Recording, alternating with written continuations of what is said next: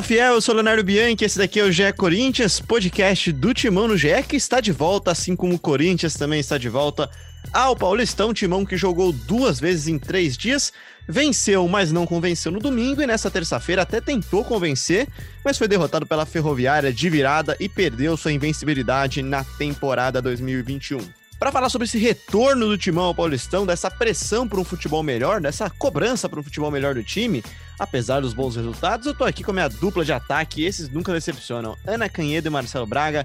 Tudo bem, Aninha? Fala, Leozinho, fala Fiel. Ana Canhedo também está de volta ao podcast. Aliás, o podcast está de volta, né? Depois de alguns dias aí longe do nosso, dos nossos fiéis ouvintes. Cobrados, de né? volta.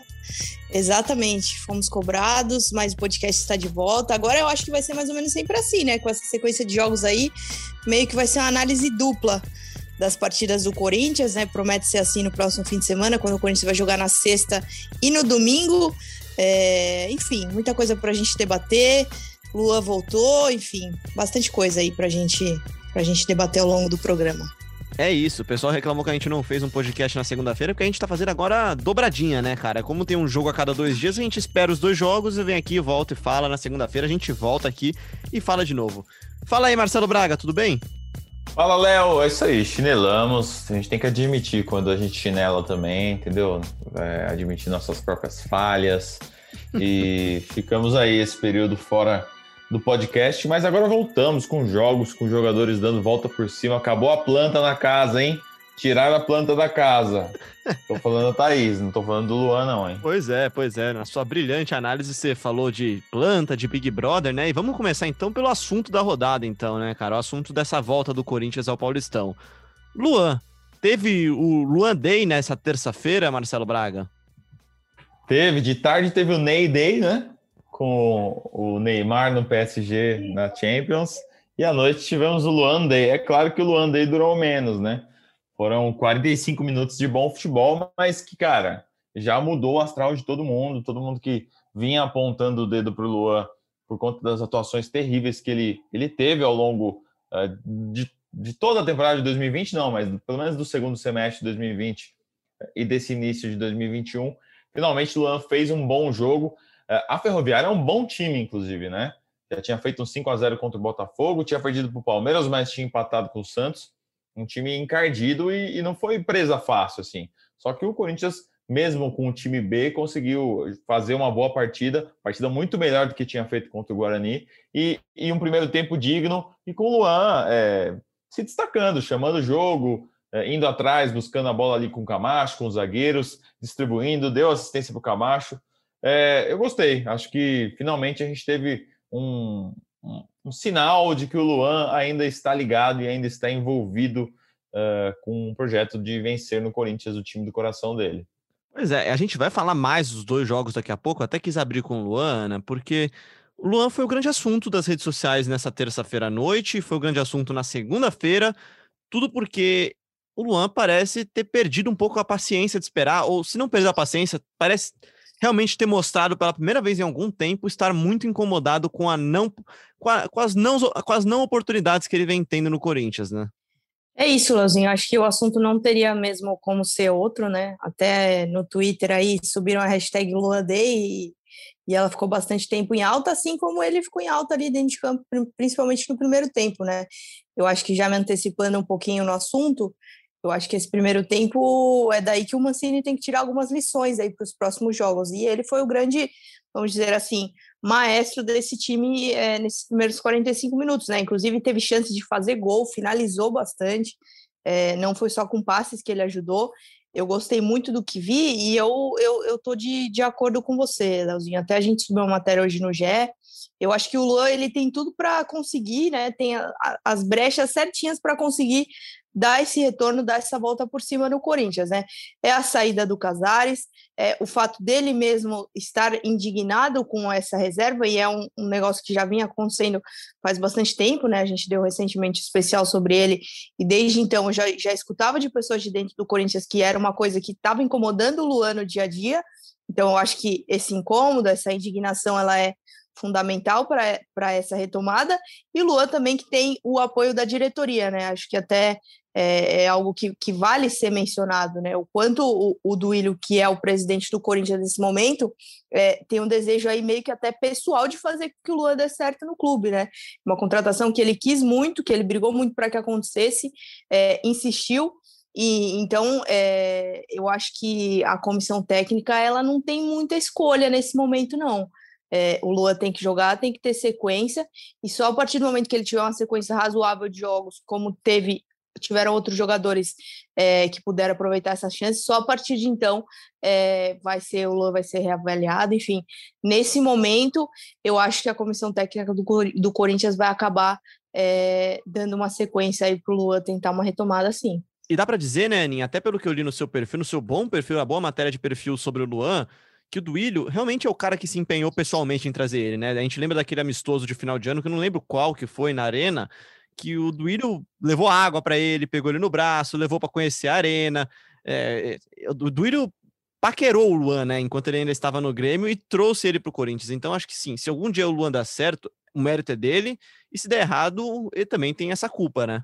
É, é você citou esse, isso que eu, que eu falei no, no especial, né? Realmente foi no jogo Shake Amigos contra a Fome, ali no final de 2019 é, foi o grande momento aí para a contratação do Luan, que viria a acontecer semanas mais tarde, né? Eu citei até o episódio da água, porque foi um negócio que eu vi, entendeu? Ninguém me contou, assim, eu estava lá, estava no gramado, eu vi o quanto do Willio cortejou o Luan a noite inteira, é, o quanto ele estava é, até meio que, assim, entre aspas, feliz de aparecer publicamente ao lado do Luan, de mostrar que, que de fato era um jogador que interessava muito, enfim. E é um interesse que já era, não foi o primeiro contato entre eles, né? Lá na Olimpíada do Rio, eles já puderam ter um primeiro contato. Então, assim, era um desejo antigo que acabou se concretizando é, no começo de 2020. Ainda não deu certo. O Duílio está realizando o sonho pessoal de ser presidente do Corinthians e tem aí essa oportunidade de fazer com que o Lua, depois de um ano ruim, é, tente uma retomada. Então, eu entendo que por essa junção de fatores, todas que a gente já citou aqui, que a gente já debateu, eu acho que a comissão técnica vai, vai, vai ter que dar um empurrãozinho aí para dar uma sequência para o Lua, para ele tentar se, se reerguer no clube. E, e, e Leozinho, eu acho justo, porque a gente está falando de um jogador que custou quase 30 milhões, né? É, não é qualquer jogador, é um jogador que não já é descartável, muito, né? Não é, não dá para você, num, num, ano em que você sabe que, falando, pensando com a cabeça da comissão técnica, no ano que você não vai receber muitos reforços, se receber, muito provavelmente vai ser só no segundo semestre. A gente ainda está em abril. Não tem como você abrir mão de um jogador como o Luan. Não, não acho que não, não tem para onde o Mancini correr. Ah, talvez as ideias de jogo do Mancini não encaixem é, com o que o Luan pode entregar. Bom, então vai ter que ter achar um meio termo aí, achar um equilíbrio, fazer com que essas peças se encaixem, porque é o que o Mancini tem nesse momento e é o que ele deve ter aí nos próximos meses. Então, assim, é, não tem, não há nesse momento no Corinthians a possibilidade de queimar jogadores, sabe? Pelo menos é, é o que eu penso. Quando você tem um elenco enxuto, quando você sabe que você não vai receber reforços, não dá para você queimar opções assim. E Braga, é, oportunidades à parte. né? só, só, só atropelando, e é diferente de você queimar opções é, com jogadores que você não consegue mais ver é, oportunidade de, de volta por cima, né? Como, por exemplo, Michel Macedo tem contrato até o final do ano, mas Mancini já, já treinou com o cara, já usou, já viu que não, não vai ser útil, que não, não faz sentido ter um jogador desse no elenco. O Everaldo é um cara que teve chances, treinou por muito tempo com o Mancini e viu que dali não dá para tirar muita coisa. Então, é diferente do Luan, né? Todo mundo sabe que o Luan tem mais a mostrar, tem mais a, a fazer, tem mais a contribuir pelo Corinthians. E, e, é um cara que, como a Ana falou, custou muito. Então você não pode desistir e abrir mão dele. É, principalmente quando você vê o outro lado, você vê o cara se manifestando, falou: opa, estão me deixando para trás aqui, estão esquecendo de mim, eu estou vivo ainda. Então é, parece que foi o que aconteceu. O Luan meio que resolveu botar a cara dele, né? Falar que ele também quer participar desse Corinthians, desse novo Corinthians. Então é, é importante a gente ver esse movimento do jogador. Até porque o Luan já mostrou o que pode ser, né? Ele pode não ser hoje, mas ele já mostrou o que pode ser no futuro, como já foi no passado. E você já deu o gancho perfeito. Aí você atropelou, mas foi bem, Braga. Você deu o gancho perfeito, cara. É, repercutiu bastante a entrevista que o Luan deu ao programa do Benja na SBT, em que ele se se mostra pela primeira vez em muito tempo de, forma, de certa forma inconformado com a não opção, né? Muita gente falou que ele ganhou a vaga no grito. É, é cruel afirmar isso? Cara, vamos aos bastidores, tá? É, a gente até vai publicar aí uma matéria amanhã contando um pouco mais disso, mas em resumo é o Luan não treinou no time titular na, na segunda-feira. Ele não seria a opção do Mancini para a partida. Quem que seria? Juan Casares. Esse era o jogador que seria titular do Corinthians contra a Ferroviária. Acontece que durante o dia já existia uma negociação do Casares com o Fluminense. Então chega depois do treino, o Casares é liberado, a diretoria dispensa o jogador e ele vai acertar com o Fluminense. A rescisão dele deve sair ainda hoje no BID é, e ele deve ser anunciado lá como reforço para a Libertadores. Então, o Corinthians, é, antes da viagem para o jogo contra a Ferroviária, não tinha o Luan no time titular. Nesse momento, o Luan foi dar entrevista para o Benja, foi dar entrevista para o PVC, que foi publicada também no GE. Globo hoje, nesta quarta-feira, que você pode também é, ver o que o Luan falou, está no ar nesse momento. E foi num tom de desabafo, foi num tom de, cara, eu quero jogar, eu quero sequência, o treinador deu sequência para outros jogadores e não deu para mim. Ele estava chateado, ele estava incomodado, até por ter visto no jogo anterior o Vitinho ser titular. O Vitinho é um jogador que acabou de chegar no Corinthians, né? É, fez apenas seu primeiro jogo como titular, são dois jogos somados uh, com o outro que ele tinha entrado no segundo tempo. Mas o Luan parecia que estava ficando para trás até desses jogadores recém-chegados. Então uh, o Luan sentiu necessidade de falar. Bom, na, uh, na terça-feira, no dia do jogo, o Luan é avisado que vai jogar. Na entrevista coletiva, e a gente pode ouvir ela na sequência aí, o Wagner Mancini disse que as entrevistas não foram potencializadoras para a decisão dele. Ele disse que ficou sabendo na entrevista depois e que já tinha tomado essa decisão de botar o Luan. Isso a gente jamais vai saber, né? É, não dá para dizer se, se, o, se a entrevista, se, se, houve um impacto no Mancini, se houve alguma conversa da diretoria com o Mancini, com o Luan. É, a diretoria diz que não, que não, não tem interferência no trabalho da comissão técnica, que não ajuda a escalar, que as decisões são todas do treinador e da sua comissão. Isso a gente jamais vai saber, porque esse, esse tipo de bastidor, o acesso total está sendo gravado, segunda temporada? Acho que não, né? Se não está sendo gravado, a gente não vai ficar sabendo. É, então, vamos acreditar no que o Mancini falou, a gente pode até escutar aí na sequência. Vamos ouvir então o que o Mancini falou. O Mancini explicou essa questão. Eu e o Luan, a gente sempre tem conversas e eu acho importante quando o atleta quer jogar. Né? É ótimo, ele quer jogar, ele quer uma oportunidade no time.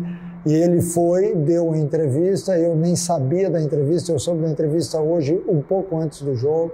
Eu acho que o mais importante é a gente analisar o contexto de tudo. O jogador quer jogar, nós também queremos que ele apresente o bom futebol que sabemos que ele tem. É, é ótimo isso. O Luan é um, é um ótimo garoto. Eu é, diversas vezes paro no treinamento para conversar com ele após o treinamento. A gente tem uma relação muito bacana de amizade, de sinceridade acima de tudo. Não vi nada demais na entrevista. Vi um atleta que quer jogar, óbvio, né? É, e ele quer ter uma sequência de jogos, assim como eu dei uma sequência de jogos para ele lá no Campeonato Brasileiro. Tudo que ele falou na imprensa, ele já falou para mim. E eu também já falei para ele aquilo que eu espero do jogador. É importante quando você tem uma relação sincera com o um atleta. Né? O Luan, volto a dizer, ele já teve uma sequência de jogos que foi lá no Brasileiro de cinco partidas. Pode ser que ele tenha uma, uma outra sequência agora. Eu sou o maior beneficiado e o Corinthians é o maior beneficiado se o Luan voltar a ser aquele grande jogador que nós sabemos que ele pode ser. Pois Ô, é, certa. Vai lá, Aninha, pode voltar você já. Não, é, é legal a gente falar sobre isso, sobre essa, essa mudança de postura do Luan, né? Porque você pensa, você citou o especial que a gente fez aqui no GE, né? Esse, no GE.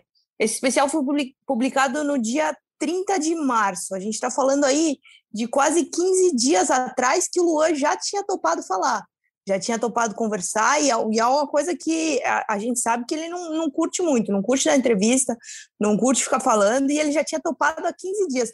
Ou seja, é um negócio que vinha crescendo mesmo no Luan, né? E aí você pensa na retomada do futebol, com o Vitinho voltando como titular, é, Casares para sair, porque treinou no time reserva já sabendo da negociação, no time titular, desculpa, já sabendo da negociação com o Fluminense, ou seja, é, de fato o Lua deve ter ficado muito incomodado. Tipo Aliás, assim, Ana, você conversou com uh, ele há 15 dias atrás, né? Você que fez a entrevista. Dá para dá ver a mudança no tom, né? Do, do que ele fala. Assim. Ele não, antes ele não estava botando no treinador, assim, eu não estou jogando por conta dele, né?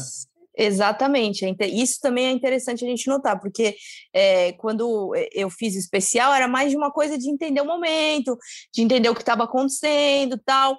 E aí saiu essa matéria, ele deu a entrevista, a, repercussão, e aí, é, até conversando com a comunicação do Corinthians, o, o Lu acabou lendo a matéria, enfim, gostou, e, e aí ele vê que é uma repercussão positiva, a torcida querendo que ele dê a volta por cima, a torcida querendo que ele jogue, ele com o apoio do, da, da torcida para dar essa volta por cima.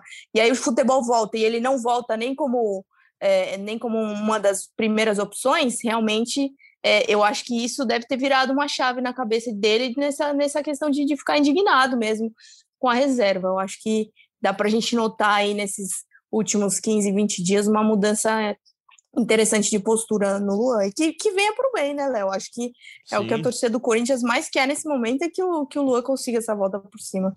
Pois é, não, e a mudança é muito clara mesmo. Essa mudança de tom é muito impressionante porque o Luan, ele, de certa forma, ele tinha virado reserva, depois ele nem terceira opção era, e aí ele vê um menino novo, um menino que acabou de subir pro time, já entrar no lugar dele, o Casares era o reserva, daqui a pouco é ter outro reserva.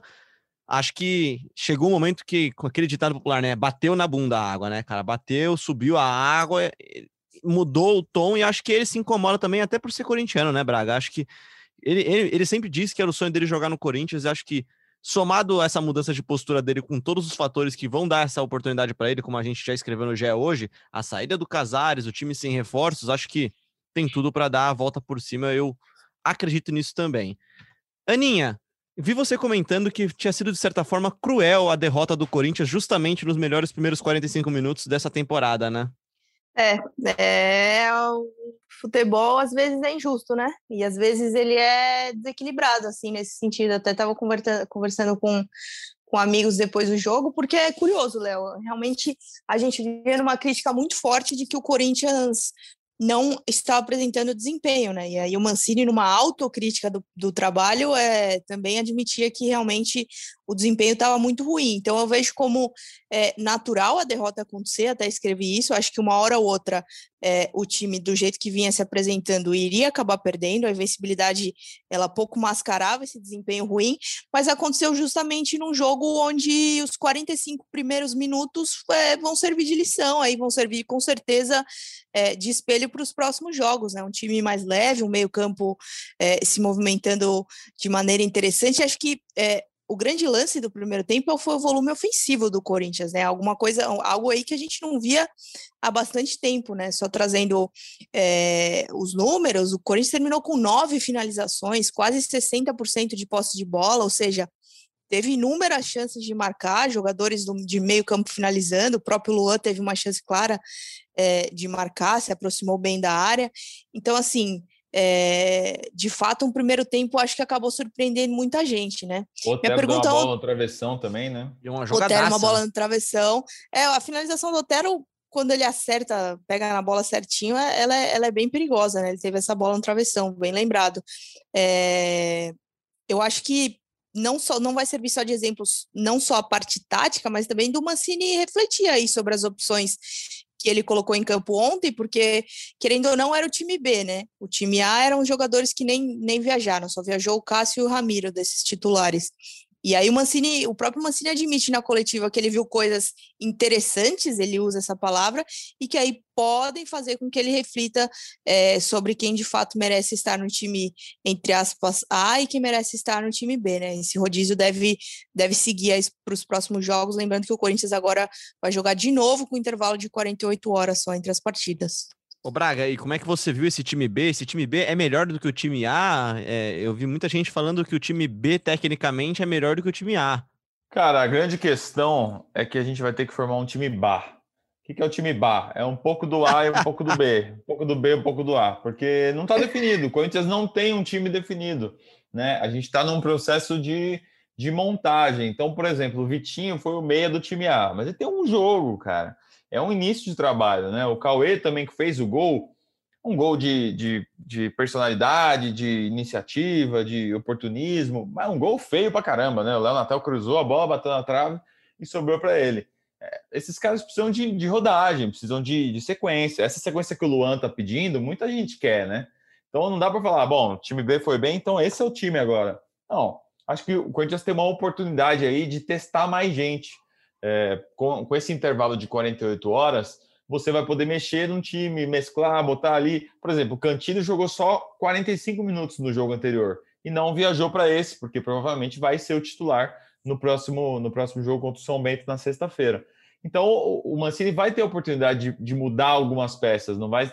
Não é que esse time A vai ser o mesmo sempre e o B vai ser o mesmo sempre, né? E é importante ele mesclar até para achar os jogadores que se encaixam melhores uns com os outros. Alguém que eu acho que, que foi muito bem, não só pelo gol, mas acho que o Camacho é um cara que, que vai renascer também, assim como o Luan, sabe? Você é, deu uma é um bom, que... um bom, bom gancho, Braga. Vou até te interromper para a gente colocar a primeira pergunta aqui do Fala Fiel. Aí você já responde completa sobre Camacho, então. Vamos ouvir o que tem a dizer o Gairan Abreu. Desculpa se eu falei seu nome errado, hein, Gairan?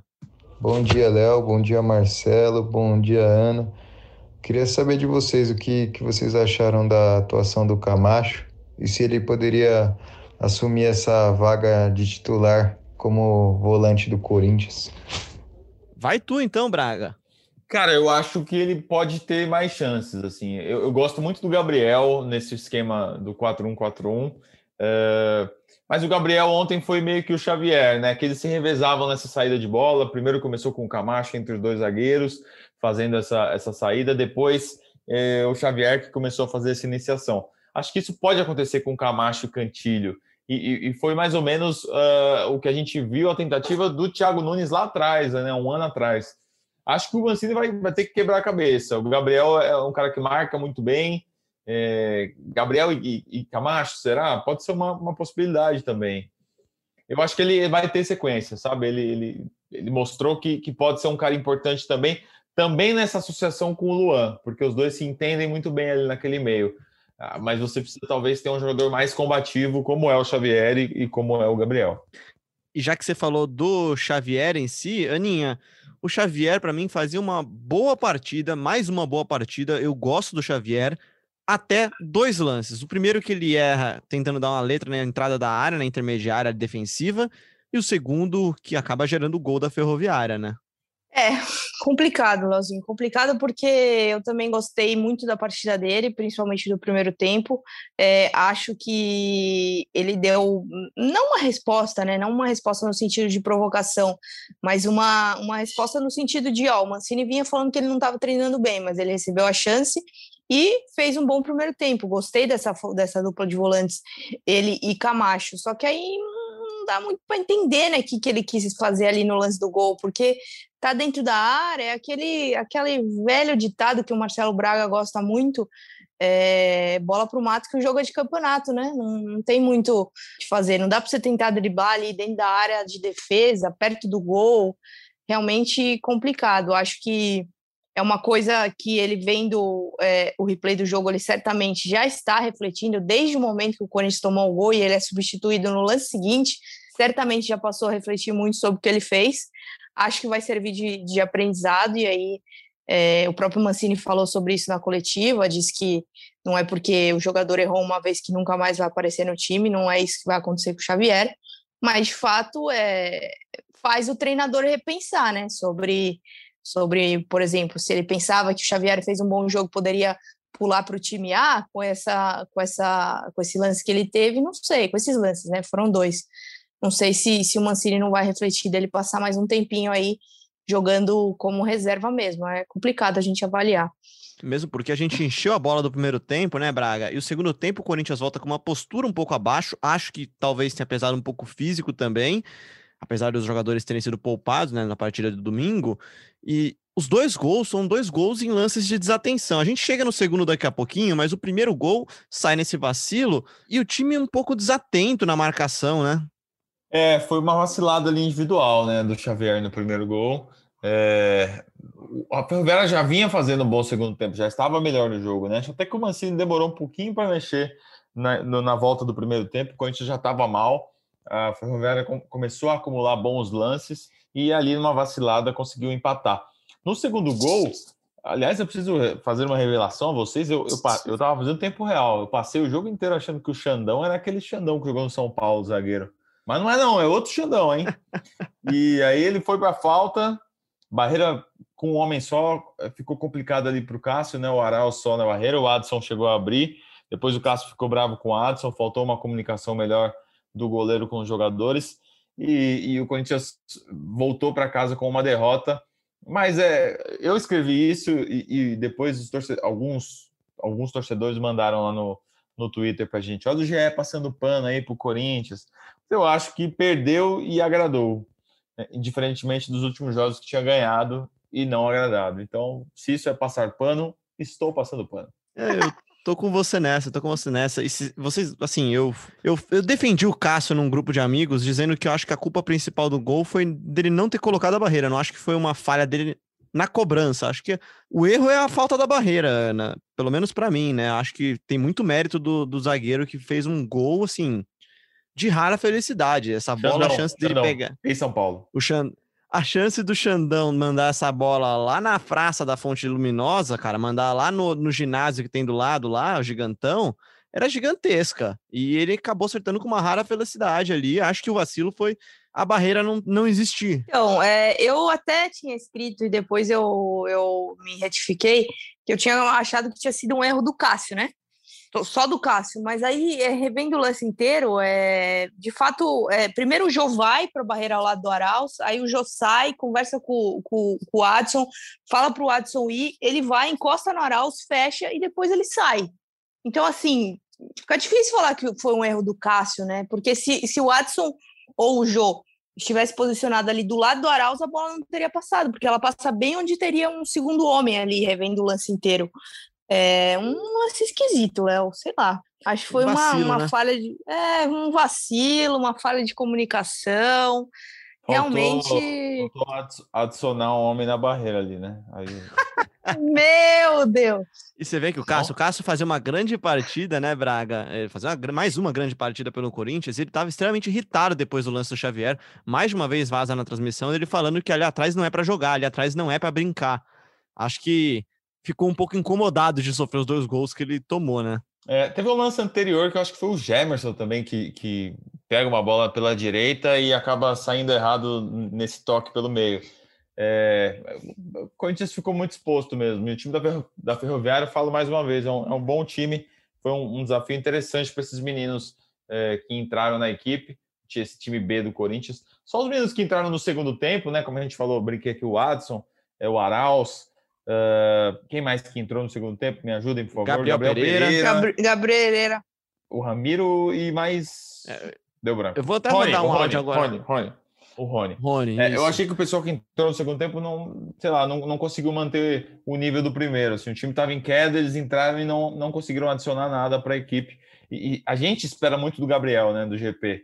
É, e é um jogador que realmente vem, vem devendo nas partidas que vem fazendo nessa nesse início de temporada.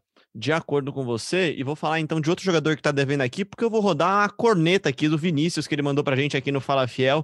Ele fala um pouquinho de Jô e fala do Mancini também. Vamos ouvir o que fala o Vinícius. Salve Fiel, Vinícius de Guarulhos aqui. E sobre a volta do Corinthians tem nem o que falar. Só serviu para comprovar o que todo mundo sabia, que o futebol do Jô ficou em 2017 e que o Corinthians não é lugar para o Mancini. E é isso, vai Corinthians.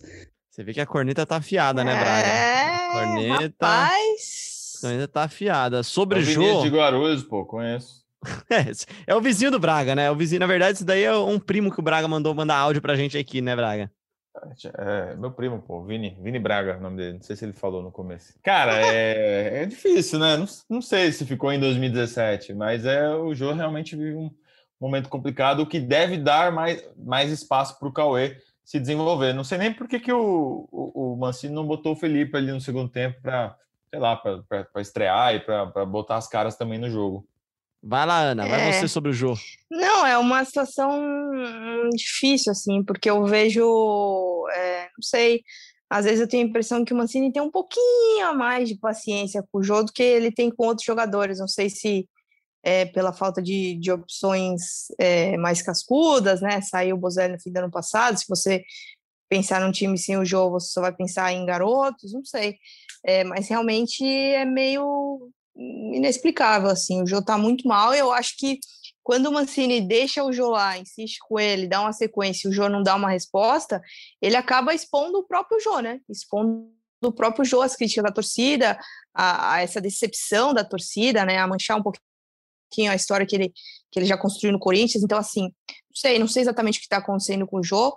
É, o que a gente sabe é, pela fisiologia do clube é que ele está no peso que ele deveria estar, mas é um cara que está mais velho, né? Não vai ser aquele cara de 2017, então é, é, natural uma queda de desempenho. Mas acho que o Mancini poderia passar a refletir um pouquinho sobre se o Jô de fato está merecendo a quantidade de minutos que ele vem recebendo, né?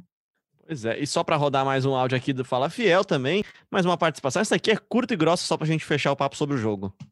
Lu é craque, dá 10 para ele e põe de titular na próxima Copa que nós leva. Tá aí.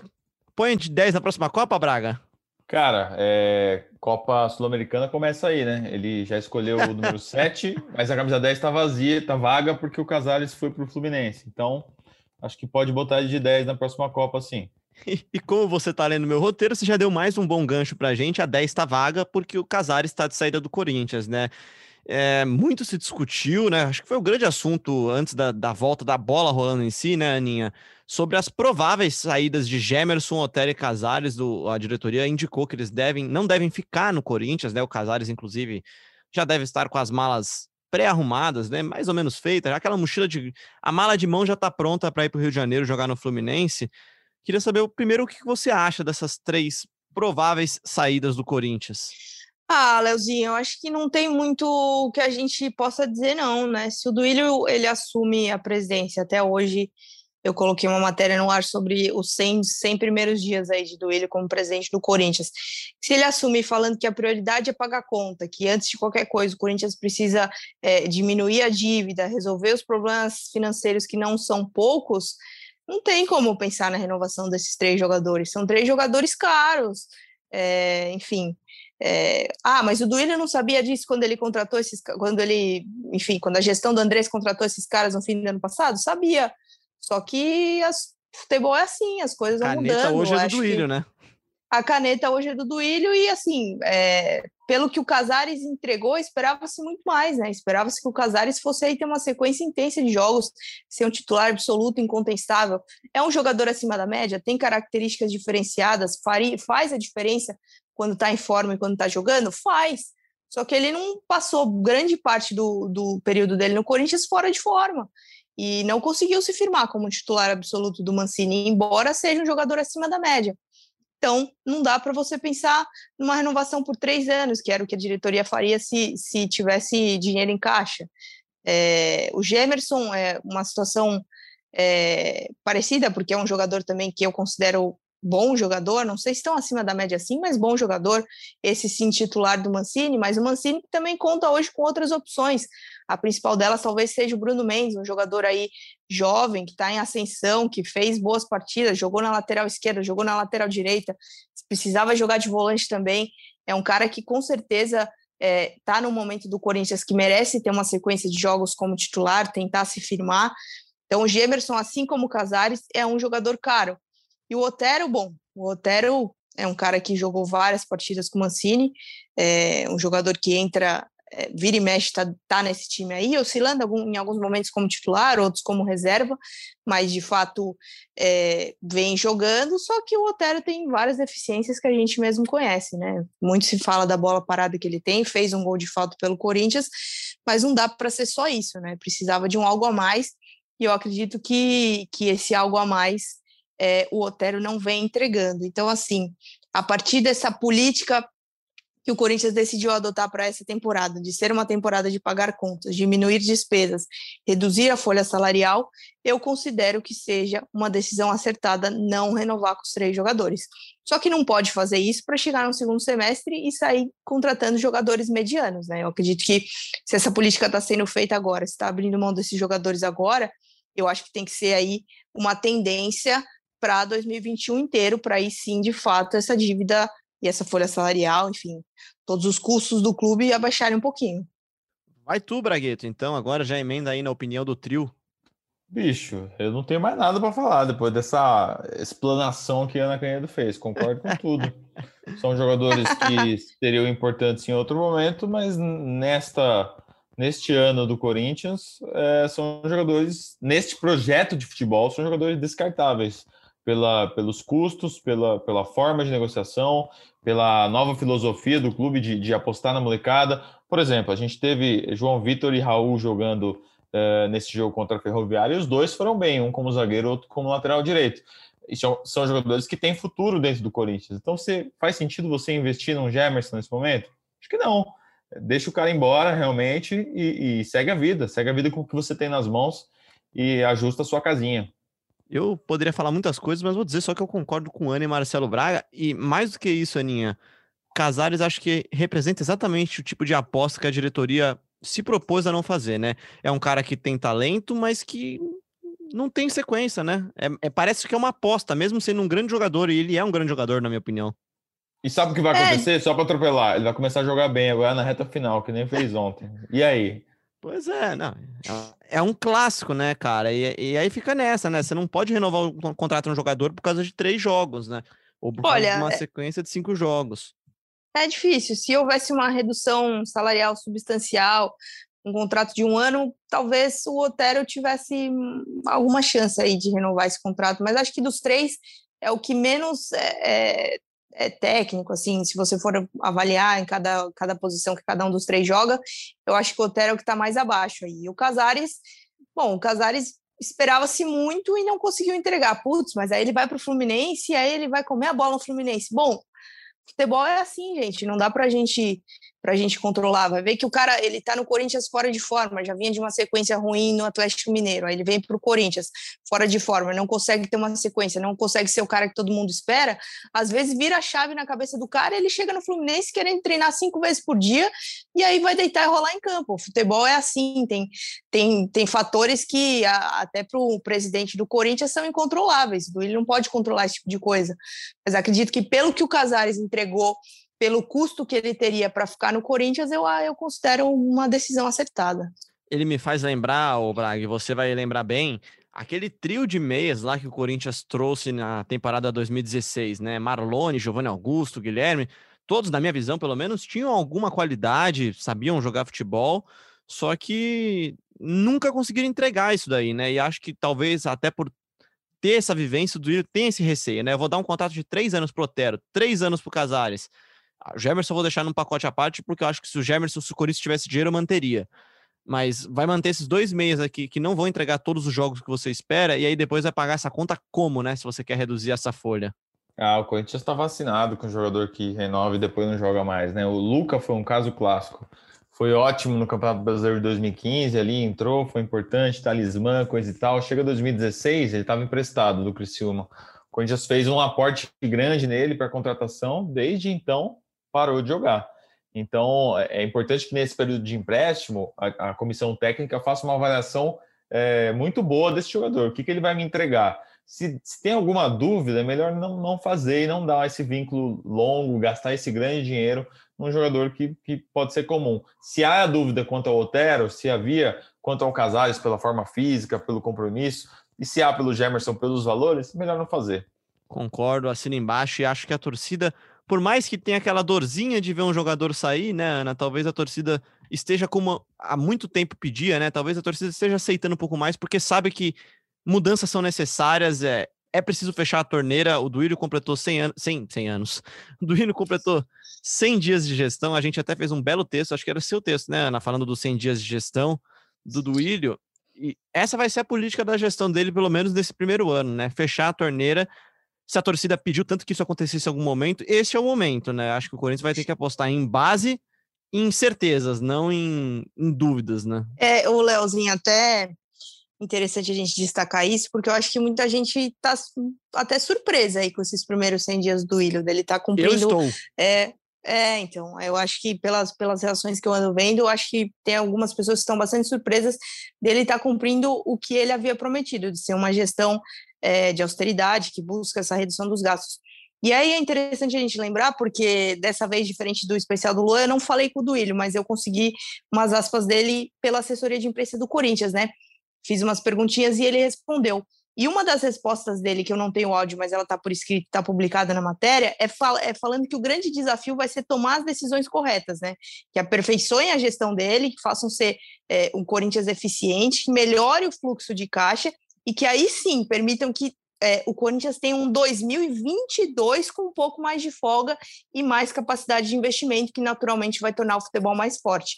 Então, só nessa resposta do Duílio de tratar é, o grande desafio de melhorar o fluxo de caixa, permitir que no ano que vem o Corinthians tenha um futebol mais forte, já deixa muito claro que esse ano não vai ser um ano de grandes reforços, esse ano não vai ser de um time vistoso que agrade a torcida dentro de campo, esse ano vai ser um ano de pagar as contas, e aí nesses primeiros 100 dias o Duílio tem tentado fazer isso, e a tendência é que ele continue aí nesse restinho de ano com a mesma política, Leozinho. Pois é, e, e aí assim, vão falar que a gente tá passando pano aqui, hein? Vão falar, mas não tem problema. É, a gente cobrou durante o ano passado inteiro, da temporada passada inteira, que o Corinthians em algum momento deveria rever a sua política, deveria rever seus gastos. A dívida batendo na casa de bilhão já, aumentando a cada ano, aumentando de forma substancial nos últimos anos de gestão André Sanches não dá para a gente ficar batendo e cobrando o clube por não manter um jogador que ganha um salário alto, sendo que a gente também cobra do, do outro lado que barateie-se a folha, né?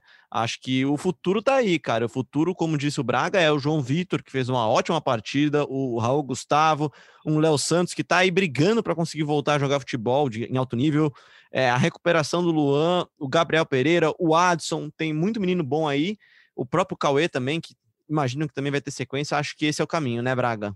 É, exatamente. Até falei é, para uma pessoa do Corinthians na, na semana passada, eu falei, ó, pelo que a gente está sentindo das redes sociais, a, a, o, tá, tá tendo uma boa resposta das pessoas, assim, dos torcedores, sobre essa decisão de vocês de Casares, Otero e Gemerson. É, aí ele me respondeu, cara, mas independente do apoio popular, a gente está com limite de, limite de crédito baixo, foi o que ele me respondeu. Já já a gente recupera isso de novo. E eu até na conversa eu falo, é, o que vocês precisam nesse ano é, é que um desses meninos estoure para que vocês consigam fazer uma grande venda uh, ah, para reequilibrar as finanças, porque é, é, a, é, a, é, a, é, o caminho, né? O Corinthians está apostando na meninada não só para disputar o ano, mas para que alguém desponte e o Corinthians consiga é, recuperar o investimento feito nesse menino na base e, e que esse dinheiro seja reinvestido no time profissional. É, lembrando, o Corinthians tem uma necessidade de fazer caixa, há uma previsão aí de, de 70 milhões em vendas, então esse time precisa começar a render. O Matheus Vital estava rendendo, se machucou, vai ficar ainda algumas semanas fora, então alguém precisa aparecer para ser o cara, uh, a menina dos olhos aí da, do mercado na próxima janela. Pois é, e a gente vê esse movimento de cortar custos, inclusive por causa da pandemia também. É só você olhar nos outros rivais da cidade de São Paulo, acho que o São Paulo talvez seja a exceção, né? Mas também está indo para um caminho de dívida. Mas o próprio Palmeiras, que está multimilionário hoje, está fechando a torneira também. Enfim, assunto para outros podcasts a gente já tem aqui na mão. Esse daqui é um assunto bem rico. E, Braga, maratona do Corinthians, né, cara? Vamos falar dos próximos três jogos confirmados, só para a gente ter uma ideia, né? São Bento, Ituano e River Plate do Paraguai, aí pela Sul-Americana, né? Exatamente, o River Plate, que não é aquele River Plate, mas é o River Plate do Paraguai. É, Corinthians que teve também confirmada a presença do Penharol, do Uruguai, o grande Penharol, no seu grupo uh, na Copa Sul-Americana. E tem ainda uma equipe peruana, que se eu não ler, eu não vou lembrar o nome, chama Sport, não me lembro o nome. O Léo vai me ajudar nesse momento. Lembrando, Copa Sul-Americana é diferente dos últimos Sport anos, hein? não é mais aquele... Caio. Sabia que você ia lembrar o nome. Muito obrigado, Léo. É... Tava na ponta do meu dedo aqui escrito. a Copa Sul-Americana é diferente esse ano, hein? Não é mais aquele é, duelinho eliminatório, não. Agora é fase de grupos, jogo lá e cá. Então, o Corinthians faz seu primeiro jogo no fim do mês e depois é, disputa essa competição aí nos próximos dois meses. E até lá, espera-se que o Mancini encontre o time AB, o time titular e, e que vai disputar aí as competições ao longo do ano. Eu vou fazer um novo nome, tá? Não é time nem A nem B, vai ser que ser o time C de Corinthians mesmo, né, cara? Para entrar em campo aí, esse time titular. Corinthians entra em campo agora no dia 16, na sexta-feira, às 10 horas da noite, contra o São Bento na Arena Corinthians, na Neoquímica Arena. Depois, no domingo, de novo, às 10 horas da noite, contra o Ituano. Depois, não se sabe ainda se teremos rodadas do Paulistão antes desse confronto, se terá algum jogo na terça-feira, dia 20. Mas Corinthians e River Plate, River Plate do Paraguai, na verdade, Corinthians fora de casa, não nesta quinta-feira, na próxima, no dia 22. É maratona, né, Ana? É maratona, vai ser difícil, jogos a cada dois dias, essa é a realidade, os clubes toparam, aceitaram isso daí também, né? É isso, né? E o setorista também sem família, né? Trabalhando sexta da Quem tá de 10, plantão aí, hein? Quem, quem tá nesse plantãozinho das 10 aí no domingo? Ah, na sexta-feira somos nós dois, eu e o Bragueto, e no domingo ele vai me abandonar, vai chinelar e vai me Ih, deixar com esse rapaz. joguinho aí às 10. Vai acabar Falando em depois do chinelo, Fantástico. falando em chinelo, um abraço para Bruno Cassus, que está de férias, né? Segue aí. Há 47 dias. Exatamente. Mais um dia ele volta. Mas é isso, Leozinho, uma maratona intensa de jogos. Acho interessante esse, esse rodízio, interessante e necessário, né? Esse rodízio que o Mancini vai promover. A gente vai poder, com certeza, observar umas caras novas nesse time, né? Não tem jeito, jogando jogos 48 horas de diferença, não tem jeito a não ser usar e rodar esse elenco, né? Pois é, 100% de acordo contigo. E quem entra em campo também no final de semana, Aninha? Entra em campo o time que a Fiel adora e que a gente gosta muito de cobrir também. Faz tempo que a gente não vê um jogo em loco, mas Corinthians feminino está de volta ativa, né? Já voltou a treinar e na, no dia 17 de abril, deixa eu ver aqui no calendário, vou até abrir. 17 de abril vai ser sábado. No sábado, o Corinthians faz sua estreia no Campeonato Brasileiro. O Corinthians, que é o atual campeão brasileiro, vai estrear no Parque São Jorge, jogo sábado às 19 horas, contra a Associação Napoli Ca- Cadorense de Santa Catarina. Um time aí Achei diferente. que o Corinthians vai jogar. É, então, time invocado, viu? O escudo é legalzinho aqui. Vai estrear nesse, nesse sábado, então, o Corinthians que não conseguiu aí o título da Libertadores do ano passado, que foi disputado esse ano, né? A gente falou muito sobre, sobre a eliminação do Corinthians, mas o Corinthians vai estrear no Campeonato Brasileiro e esse ano ainda vai ter o Campeonato Paulista e a Libertadores de 2021 para disputar. E já vou fazer aqui um convite, então, merchan, porque o técnico Arthur Elias tá no podcast A Dona do Campinho com a Cintia Baren, episódio fresquinho, foi publicado nessa terça-feira. Quem quiser lá dar uma ouvida no professor, no Rei Arthur, que já participou aqui também do GE Corinthians, vai lá no Donas do Campinho, lá no ge.globo barra podcasts. É isso então, né, gente? Fechamos aqui a conta. Pra quem tava com saudade, deu pra matar a saudade aqui hoje, né, Aninha? Pois é, episódio longo, nem sei há quantas horas a gente está gravando aqui esse episódio. Espero que, que você que nos acompanhou até aqui tenha gostado. E muito debate virá ainda, muitas emoções, um jogo atrás do outro, tal, com saudade de futebol, hein? Saudades, saudades. Ainda mais quando é bem jogado, né? Mas vou mandar aqui, aproveitar mandar um abraço agora pro Rodolfo Rodrigues, que também mandou um áudio aqui pra gente. Ele perguntou pra gente o que a gente tinha achado da partida, como é que a gente ia avaliar essa volta do Corinthians no Paulistão. A gente falou bastante aqui, Rodolfo, mas fica aqui o nosso abraço pra você, então, você que já participou aqui várias vezes também, o Rodolfo Rodrigues. O Alexandre Lopes mandou uma mensagem no meu Instagram aqui também. O Xande Lopes aqui, tá vendo? Olha o Xandão aí, ô Braga. O Xande Lopes mandou aqui mensagem pra mim e falou que, que tava com saudades do podcast, não pelo que tem em campo, ele falou, mas pela nossa resenha aqui, pelos bastidores, pra ver se anima ele. Grande abraço também pro Xande e pro Bruno Cassucci, que nas Maldivas tá ouvindo a gente lá também. Grande abraço, Marcelo Braga. Grande abraço, Léo. Grande abraço, Ana. Estaremos aí na sexta-noite, nosso sextou eh, no tempo real do Globo Esporte. E quero fazer uma propaganda aí. Fiz uma entrevista há pouco com o Gabriel Giroto, volante do Corinthians.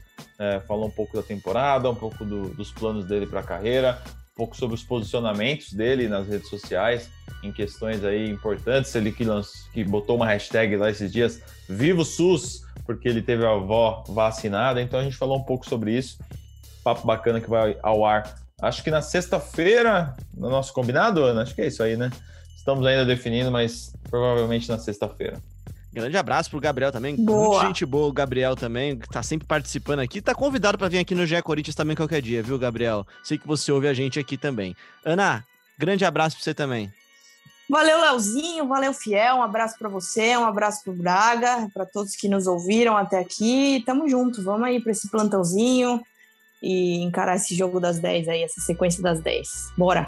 É, boa. Como diz Leandro Canônico, pra quem ouve a gente de madrugada, boa sorte. A Aninha Canhedo vai, vai terminar, vai ser tarde esse domingo da Ana, mas na segunda-feira estaremos aqui de volta com mais um episódio do GE Corinthians que você acompanha no GE, no Globoplay ou no seu tocador favorito de podcasts.